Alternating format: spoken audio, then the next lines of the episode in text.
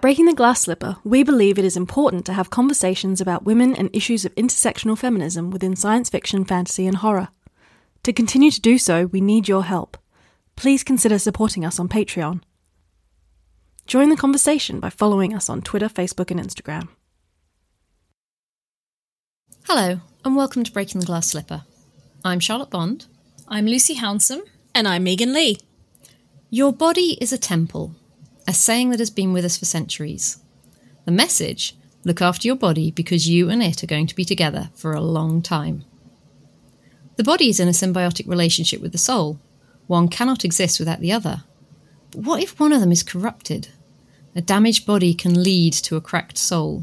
The darkness of an evil soul will leak out into the body that carries it. Say the words body horror, and you might think of gruesome scenes in Alien, or John Carpenter's A Thing, or poor old Jeff Goldblum in The Fly. But in Ellen Datlow's new anthology Body Shocks, readers will find a more nuanced approach to body horror, taking in everything from snakes to surgery, and fashion to monsters. We're delighted to be joined tonight by Ellen herself, christened by some as the doyenne of horror. Thank you for joining us, Ellen. Please introduce yourself to our listeners and tell us a little bit about your work. Thank you very much. It's a pleasure to be here, and um, I'll be happy to talk about myself a little bit. I've been an editor, a short story editor of science fiction, fantasy, and horror since the early 80s. I started in the genre of science fiction mostly by being fiction editor at Omni for 17 years. And then uh, I worked for sci fiction, which was part of the Sci Fi Channel website for six years. And since then, I've been freelancing. I edit anthologies, um, both reprint anthologies and all original anthologies on different themes and sometimes non themed anthologies. And I acquire short stories for for Tor.com, the website, and novellas for them for Tor.com and for Nightfire, their horror imprint. So that's what I've been doing since 19- 80 approximately. and but mostly I've moved from science fiction to horror, although I do occasionally acquire short stories and novellas of science fiction for Tor.com. So that's who I am, and that's what I've been doing. Amazing. You've certainly uh, achieved a lot. it's impressive. Well, it's been a long time, too. okay, so I have to admit that I am not a horror expert. Charlotte is our horror aficionado. So, if you could explain to me and Lucy, because she is similar to me, what exactly body horror is, because because we're total noobs here. We we need to understand what it is we're talking about. Okay, well, I'm not actually an expert in body horror, which is kind of interesting. I started, the anthology came about because Jacob Weisman, the publisher of Tachyon, and I have done several books together, reprint anthologies on different themes. And we were trying to figure out another theme that might be popular enough that we thought would sell, of course, and one that I could find interesting enough reprinted story, stories that had already been published over the years that I thought would fit the theme. He said, Well, what about body horror? I said, Okay. And I said, But I'm not an expert in it. So I actually had to do some research. I mean, I did have some ideas of, okay, this is what I consider body horror and stories that I've published over the years or have read over the years. But then I started looking into, well, what kind of definitions are there? What is body horror exactly? And um, basically, it deals with the intimacy of the body's integrity being breached by intentional mutilation, accidental infestations by parasites, invasion by alien forces, degeneration, transformation, grotesquerie, and pain to make it overall encompassing. um, Gabino Iglesias wrote Body horror as a subgenre of horror is called biological horror or organic horror. It refers to stories in which the horror comes from or is based on the human body. The term body horror actually came originally from an academic named Philip Brophy in a 1983 article called Horrality, the textuality of the contemporary horror film. And so it was originally used to describe this movie subgenre in the mid 70s, exemplified by David Cronenberg and Dario Argento. It was actually codified more as a movie term rather than text. Although, of course, to backtrack a little, there's always been textual body horror. Frankenstein is certainly body horror. And a couple of the stories that one of you mentioned, I forget in the introduction, The Fly, which was originally written by George Langelaan, Who Goes There, which was made into The Thing. And um, also, I Have No Mouth and I Must Scream by Harlan Ellison. And that's a science fiction horror story about people trapped in a computer, a really nasty computer that manipulates their bodies in horrible ways. So that is kind of what body horror is. I mean, that's parts of it, you know, but basically transformation, mutilation, degeneration, those kind of things. So does that help? Yes, it does. And actually, I'm quite a, a, big Cronenberg fan, so I don't read much horror, but I love to watch it, and uh, that that makes a lot of sense. Uh, See, I'm the opposite. I prefer to read it. I don't. I don't watch much. I've, I have not seen Cronenberg's early movies. I've never seen Rabid or Shivers. I, I oh. not for any particular reason. I just never got around to it. Oh well, I like them. Well, I will watch them. Yeah, but I and I watched the thing. I mean, I watched the original thing with James Arness. You know, when I was a kid. You can't see most of the horror, but at John Carpenter's, when I saw it, I actually saw it at a preview in a screening room in New York, and I've never been able to watch it again. I I want to rewatch it, but it was so disturbing to me that I hesitate. You know, I haven't been able to get myself to do so again. So to me, that's the epitome of really, really disturbing body horror. Well, one, you know, that, and of course, Alien, and yeah, there are plenty. Actually, I have seen a, a bunch of movies, but it, I probably wouldn't see them again. you know? Now, we've obviously mentioned things like The Fly and The Thing and everything like that, which is all kind of gory and icky and, and painful transformation. But I, I was just wondering whether you thought it was all sticky horror or whether they're sort of more subtle versions of body horror. Now, when I wrote that question, I hadn't managed to get all the way through Body Shock, and I have to say that within the, the anthology you've written, there's such a, a wide variety of stuff that I wouldn't have classed as body horror, but when it's put in a collection like that, you suddenly go, oh wow yeah i can kind of see because it's transformation. Right. What do you sort of find about the stickiness of it all? Do you think that's an essential element or do you think there's room for sort of more nuanced transformations by sticky, do you mean grisly? yeah, just kind of like really unpleasant. Yeah. If, if you mean grisly and graphic, not necessarily, but don't forget, it depends on the point of view. If you're the body that's being transformed against your will, it's going to be horror.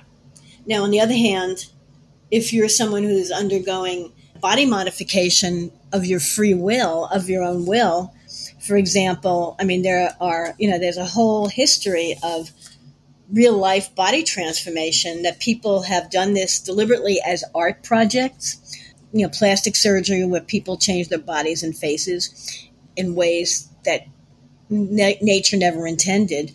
I mean, one major example is um, the Wildenstein, I think her name is Jocelyn Wildenstein, who made her, who had so many surgeries, she wanted to look like a cat. And she turned out really kind of grotesque looking. But that was of her free will. So is that horror? Maybe from the point of view of the viewer, but to her, she that's what she wanted. You know, people use scarification, and someone um, like contemporary artist Fakir Musafar, I'm not sure if I'm pronouncing it correctly, he had his body suspended by hooks that pierced his skin, and he also practiced um, extreme corseting, and this was intentional.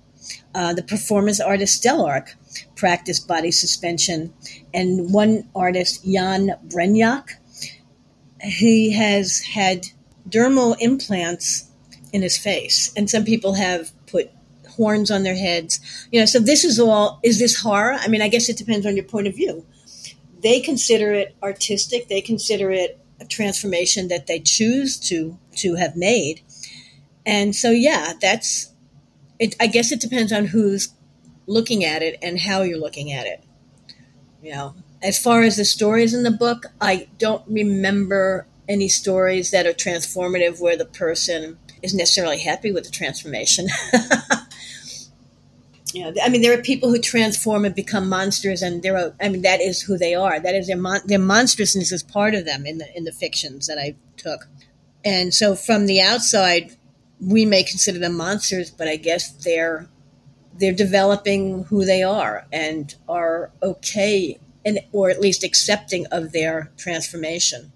When you said about still viewing them as monsters, the one that really jumped up in, in my mind is one of my favourite authors, Priya Sharma, has got her Fabulous Beasts story. Oh, I love that. Yeah. Mm-hmm. And it's a, a, dysfunctional family with a rather unpleasant uncle slash father slash yes. Mm-hmm. and it's all about snakes and how the girls transform into snakes. And while it is isn't necessarily pleasant and they sort of slough off their skins oh, it it's is very satisfying. It is. It's very satisfying but it's also a way for them to escape the true monster yes. which is their uncle slash father whatever. Exactly. And and i just thought that was a really nice addition to this general anthology because you've got some real good pulp fiction, uh, sorry, pulp horror in there, and you know some really gory bits and. Um, the tissue ablation story written by a doctor uh, doing yes. surgery was like whoa. Yeah it's pretty startling that was his first published story i think. Was it? Flipping out it was so, very yeah. sticky. it was, in, it was an interzone it was. It is sticky. But, but i thought fabulous beast was a really interesting concept because it, it still did categorize as body horror and there was still horror within it. But I loved how the the body transformation wasn't necessarily the most horrific thing going on there. No, that's true. And again, in um, Richard Matheson's one of I'm Always Here, where the two singers are fused together permanently, I always found that uplifting. And they were like, they were so happy together. And it was really icky.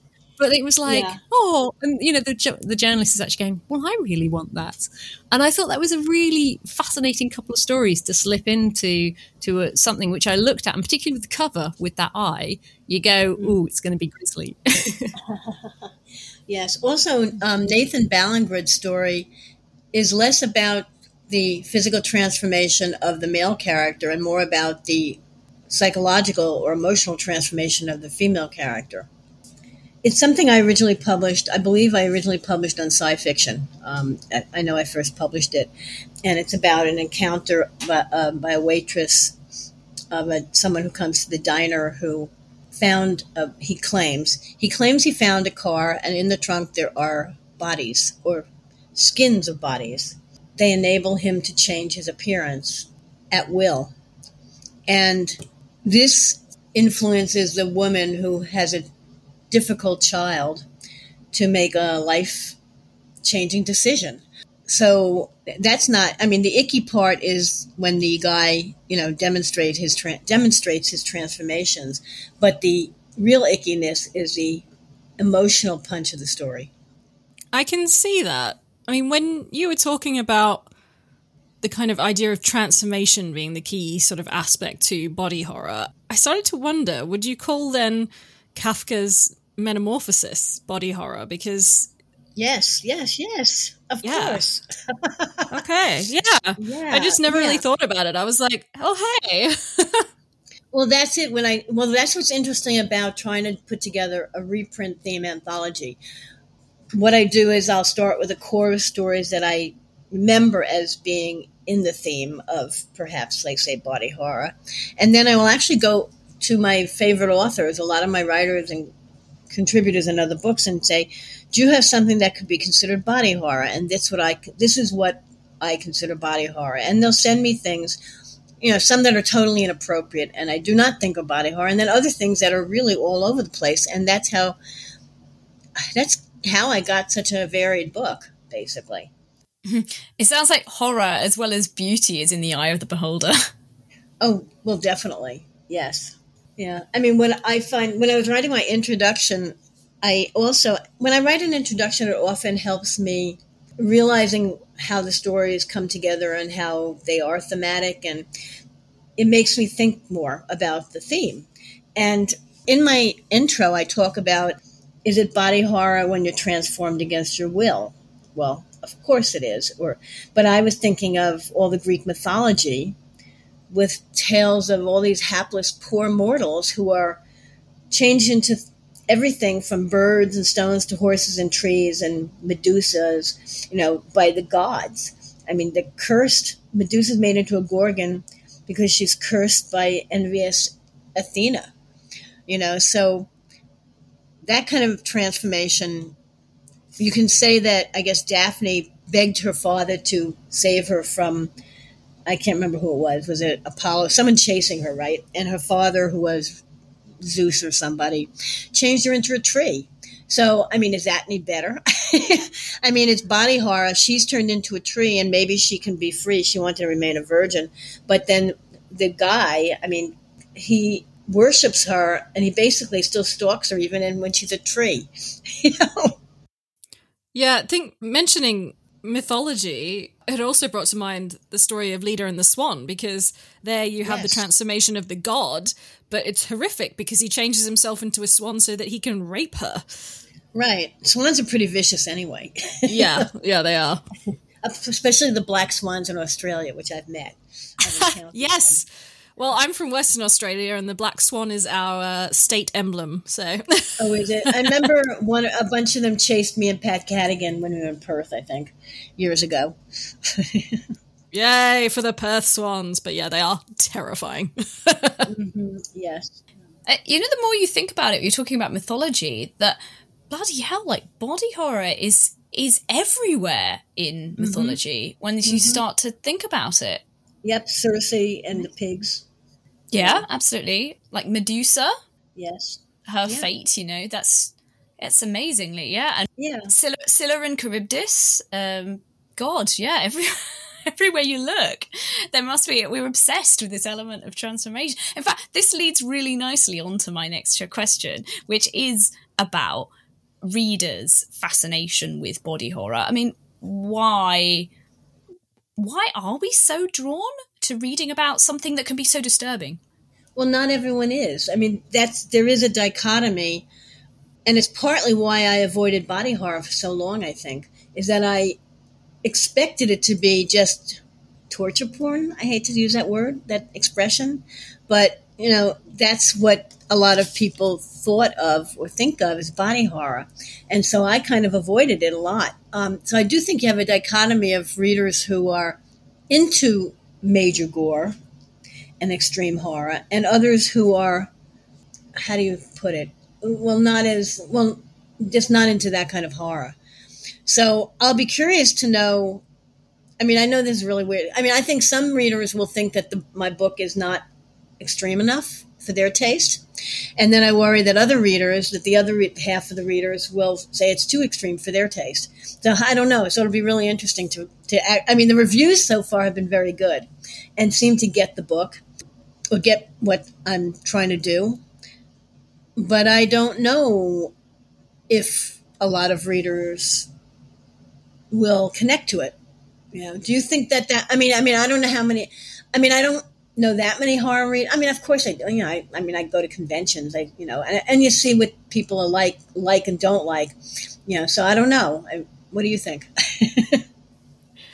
well, as someone who does read a lot of horror, I'm a bit like you that I don't really like the extremists. And when you know we were talking about getting you on the show, and they're like, "Oh, she's done a body horror anthology," I'm like, "Oh God, I don't know. That's not my thing."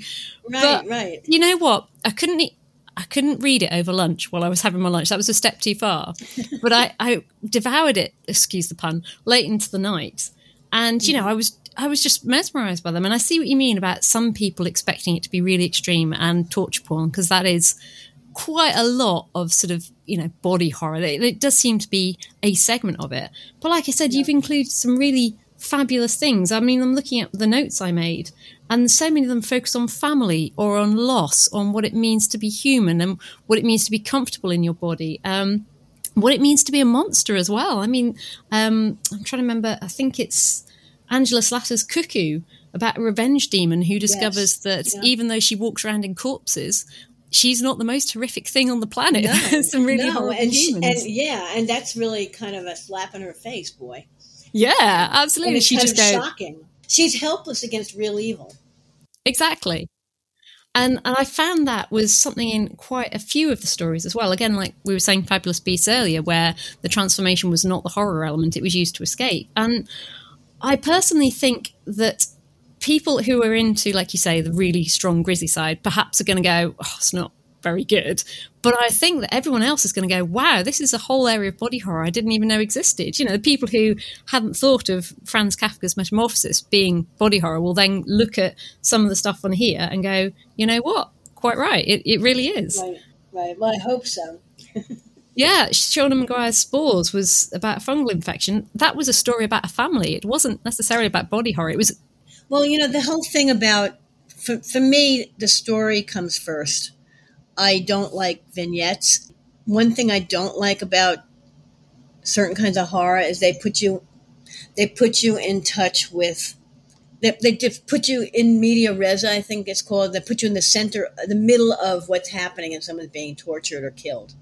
And to me it's the storytelling that's really important and i want there to be an actual story. I know that someone mentioned um, the traveler's rest and had saying that it doesn't seem like body horror at first, and it's like, oh, I don't know, I think I'm going to be disappointed. And I reread it, you know, I don't because you know it's like with such a big anthology, it's hard for me, it was hard for me to remember all the stories. I had to like refresh my memory on all of them, and I realized, yeah, it does start off as something completely different. Again, it's a family drama, and people going into a ho- staying in a hotel, and it becomes really horrific um, and yes, it, indeed, again, it's transformational, transformative body horror. When people ask me why, I, how do I order the stories? Well, the first one is the one that I want to signal what the whole book's about. And even though it, and maybe because it starts a little slowly and that doesn't isn't in your face initially, I think if what I recall is that's why I put it first to let people know it's not your typical body horror or extreme horror anthology bringing it back to sort of like why people are interested in body horror.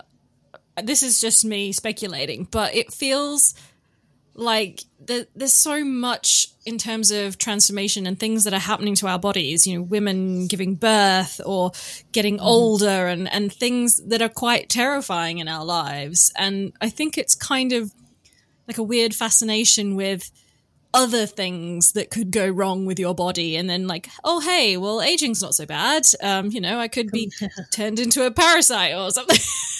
Right yes or turned into a tree or whatever. Yeah. yeah. well yeah i mean women are bleed monthly for a good chunk of our lives. When you think about it that's kind of horrific. And of course carrie made use of that in the in the in well in every in so many different ways. I think King was really onto something. Aside from the obsession of the or zealousness of the mother, and who is so anti-sex, um, the whole bathroom scene with Carrie and her menstruation for the first time is it's partly well certainly staining is every woman's nightmare you know when you have your period but you know the thing is when they the whole in your face scene now I don't remember the actual book. I remember from the movie, and actually, I actually saw the musical. God help me, of Carrie. But it's you know in your face with these people. You know you're innocent. You have no idea what's going on, and your body's bleeding. I mean, isn't that one of the most horrific things that could happen to a person? Um, just to take it on a tangent slightly, there's a musical of Carrie. really? Oh gosh, yes, yes. I think they even revived it. Oh, it was awful. I mean, I, it was so sad. Yes, there was a musical of Carrie, and I went to it in previews, and it didn't even open. It was so bad. And that scene was horrendous. I mean, they had horrible music. It was really daffy and campy, but not intentionally campy. Uh, yes, and I do think they might have been. It might have been revived temporarily for a short period of time. Yeah, look it up. You'll see. It opened and closed really quickly. Hopefully, someone's got it on YouTube somewhere. I'm sure you can find find it. I haven't looked, but I'm sure you can find bits of it, if not the whole thing. Sorry, taking it off on a mad tangent there. Let's bring it back to the idea of, of body changes. Now, when I opened up the book, I kind of expected to see a lot about puberty and pregnancy and, and getting old and things because these, like Megan was saying, are very natural changes. But I didn't find a lot of evidence of that in the stories that you picked. When you were reading, because I assume you read quite widely, like you said, you did research for this, did you find that puberty and pregnancy and those kind of things did make it into body horror, or are they absent in favour of other changes? Oh, wow, that didn't even occur to me. I'm thinking of something. I'm thinking of Mongrels by the novel by Stephen Graham Jones. That you know, at puberty, the this is a novel, and not a short story. I'm thinking of at puberty, the werewolves they start finding their powers or start transformations. But in actual stories, I've read it. I've read more in novels and in stories, and it doesn't come across as body horror to me. The one, I mean, I don't consider, I didn't consider Mongrels body horror. As far as pregnancy, I'm trying, I, you know, I'm not sure. I didn't, I never thought of it. I mean, I wasn't looking for stories like that, and I don't recall. So you don't think there, I don't think there are any stories like that. I, I mean, in the book, I mean, in the book for sure. Yeah it just reminded me of one, um, and I think it with with pregnancy. I mean, like clearly um, there are you know the idea of women birthing horrors. It's like oh, quite yes, an old idea. Right. Mm-hmm. But then there's also a much kind of subtler pregnancy horror in.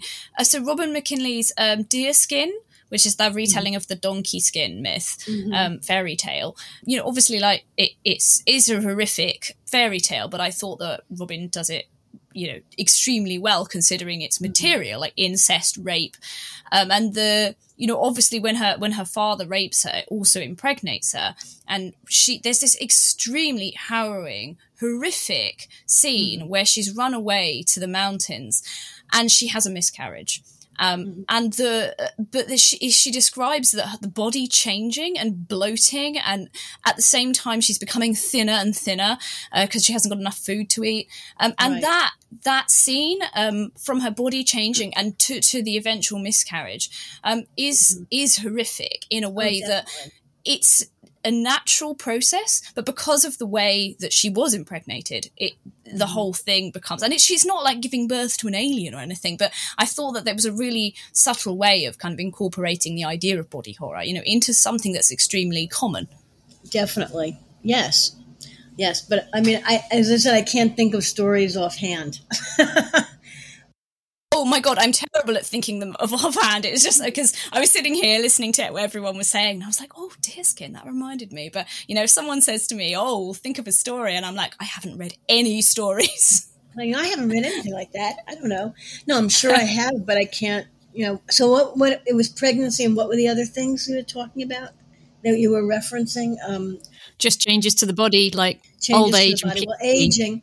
Well, I mean, there are a lot of stories about aging aging. I mean, just any vampire that's exposed to sun will age so fast he'll turn into ash, right? I mean, isn't it an aging process or is not? Sometimes, I guess in the movie, sometimes it's an aging process, but it's usually just an instant of, you know, obliteration. Well, yeah, I mean, aging is a horror anyway. I mean, I just watched The Father, the movie with Anthony Hopkins and Olivia, Olivia Colman. And, you know, the deterioration, mental deterioration is is, I think, more terrifying than physical deterioration. Yeah, and I've read stories like that, but are they body horror? I'm trying to think. I mean, I've read science fiction stories like that. I mean, Morning Child by Gardner Dozois, which I published years ago, and I think it won the Nebula. It's about two people traveling. It takes place in one day, and I think it's only like 2,000 words. And basically, you find out that one of the people is a he starts as a child and he ends up an old man and he dies and he's rebirth born the next day. That's body horror. I mean, I never thought of it that way, but you know, looking at it, science fiction, yeah, sure, you know. And uh, what was the the movie made out of that? Uh, you know, oh God, I can't remember. There's a movie about that whole process where someone is oh, someone Brad Pitt was in it. Benjamin Button. Yes, right, and that's based on a story. Yes, by uh, Scott Fitzgerald. It really was. It was by Fitzgerald. I didn't realize. Yeah, that. yeah, it's a wow. short story okay, by Fitzgerald. Okay. okay. yeah, I mean, and don't forget, there's a there's a real life condition. It's like called porphyria or something, where someone where a child ages really quickly. I mean, so it's actually based on reality, which is terrifying. You know that it's a real syndrome. I do know of Porphyria from the X Files and watching that when I was a kid because they had a, a, whole episode on that. And uh, yeah, it yeah. is a. I remember it terrifying me as a teenager, just thinking that's that's just awful. Yes. Yeah. But Lucy's example of deerskin reminded me of a couple of other fancy books I'd read where women bleeding is a, a, key issue in it, or having a miscarriage is what kicks it off, and things like that. Mm. Which makes me wonder, actually, since I haven't since I can think of at least four or five fantasy or normal stories where I've read that, but I can't think of any horror stories apart from obviously King and, and things like that, where it's it is part of it. It makes me wonder if maybe what happens to our bodies is so horrifying by itself that that's kind of enough for fantasy and sci-fi. And they're like, well, we don't really need to do it any worse because having miscarriages and being raped and things is pretty gruesome all by itself. So yes. when it comes to horror, it's like, well, we want to do something different for our body horror, so we'll kind of steer away from that. But uh, but I don't know whether that's a horrible generalization or not. That's possible, and also, I mean, women writers today don't want to be pigeonholed as women writers. They want to be just writers. And if women concentrate on only things that happen to women, that can be limiting to their readership, unfortunately. A lot of guys won't read stories by women anyway, or fiction by women, which is annoying and obnoxious, but that happens uh, in whatever field you're talking about. That's totally off track. Not completely. I mean, I was thinking because earlier you mentioned Alien, and of course, there's mm. the very famous scene. You know, basically, John Hurt becomes impregnated and gives birth yes. to an alien. Yes. yes. And it makes me wonder because, you know, these quite horrific things that are natural and happen to women, pregnancy, menstruation, and all these kinds of things. But once they're actually transposed onto men, they become horrifying. Oh, yes. Well, I, I have read stories where men are impregnated against, obviously, against their will by an alien or by someone evil who's doing it and you know that the only way there's no birth canal so you know that whatever's going to happen it's not going to be great to the recipient or to the uh, whoever is holding the uh, eggs the beauty uh, by Aliya Whiteley is a really great example of men developing well, not birth canals because they don't, but they do. They do. Their their bodies do undergo a change so that they can give birth, and it's a it's quite a short novella, but it's uh, it's really worth reading. Just oh. to put that out there. And of course, then there's also the parasitic a- aspect of blowflies and and other horrible insects that use your body as an incubator, male and female. That's kind of disgusting idea and it, and it, and it's it's for any gender, any you know, it doesn't matter who you are. They don't care. I mean, the bugs don't care. Do you think that there's any difference, or have you noticed a pattern in terms of typical body horror stories? You know, if a certain kind of transformation happens to female bodies or male bodies, or I don't know if there are, are more stories coming out with sort of non-binary bodies and so on you know is there a pattern? Do you see a more particular kind of body horror happening to certain kinds of people? No and that makes me thrilled. You know i mean at least the stories the you know i forget how many stories but the stories in my anthology there doesn't seem to be a pattern. I mean there are some stories about you know voluntary transformation. There are other stories about people transforming themselves they're all over the place, and I like that. It's an equal opportunity horror. yeah, but don't forget, I haven't. I mean, I haven't. Aside from what I've read for this anthology, I'm not sure I've read all that much body horror outside of what I've read. If you're saying, if you know what I'm getting, what I'm saying, you know, aside from the research I did and the stories I looked at to hopefully use for the anthology, I may have missed a wide swath of really extreme body horror or just ignored it because I don't like it. yeah, I mean, I can think of some gender ignoring, you know, where it doesn't matter who you are or what you are, that someone or something is going to inject themselves into you or do something horrible to you. I, so I don't really see a pattern in it as far as who's writing what and how they're approaching it. I wondered if it was possible to take a sort of broader view of anthologies in general now, because, like you say, body horror is just one of the many anthologies that you've done throughout the years. So I wondered if you'd be willing to maybe just have a, a more general chat about sure. horror and short stories and things. Because one of the things I always wondered is that you must have read so many horror stories over the years. As an editor of so many anthologies, are you now pretty hard to scare? Or do you still get the, the thrill when you read the, the stories or is it just every now and again one comes through and grabs you how, how is it these days for well those reading? are two different questions actually the first one nothing scares me in fiction and i say this people ask me this all the time i am not scared by fiction I am scared by things in real life, but I am not. Fiction doesn't scare me. It may horrify me, you know, when I'm reading it. It will hopefully unnerve me, make me really, really uncomfortable, and it may make me say ick or uh, but it doesn't scare me. So, and yes, no matter how much I read, I've read, and I have, of course, because I've, read, I've been reading for years best for since 19, I think 87. I, when I was 17 years, I was it 17 or 21 years? 21 years.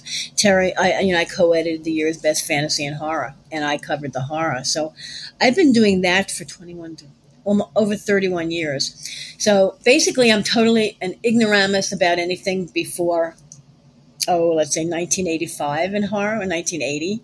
I mean, not in total ignoramus, but I'm not I'm not a historical horror reader, and, and now and I've never had time to catch up or very little. I mean, I read some horror when I was a kid stories that you know were older, but since I've been working on a year's best, I only read every year the new stuff.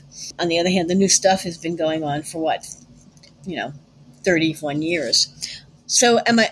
I guess the kind of the question you're asking is, um, is am I jaded and how do I still get a thrill? Well, a good story is a good story, and a great story will still jump out at me, and it's the telling of it, the point of view, the tone, the voice, the venue. Uh, but uh, what I mean is the background of the story itself, the characters. If they all hit on full cylinders, it's a great story and hor- horrific elements. And no matter how long I've been editing, that doesn't change. Even though I might see a story that's got a similar plot line to something else or has maybe a similar character, kind of similar to another story, it's what each author does with those stories and how they jump out at me. But it's, you know, it's a combination of all the great bits of a story that hit me and make me want to take it for one thing or another. So that is what draws you to a story. But what about what would put you off? Because we do talk on this podcast quite a lot about tropes that have been done to death, and I'm pretty sure horror must be full of them. Yes, but it doesn't matter because it can be redone.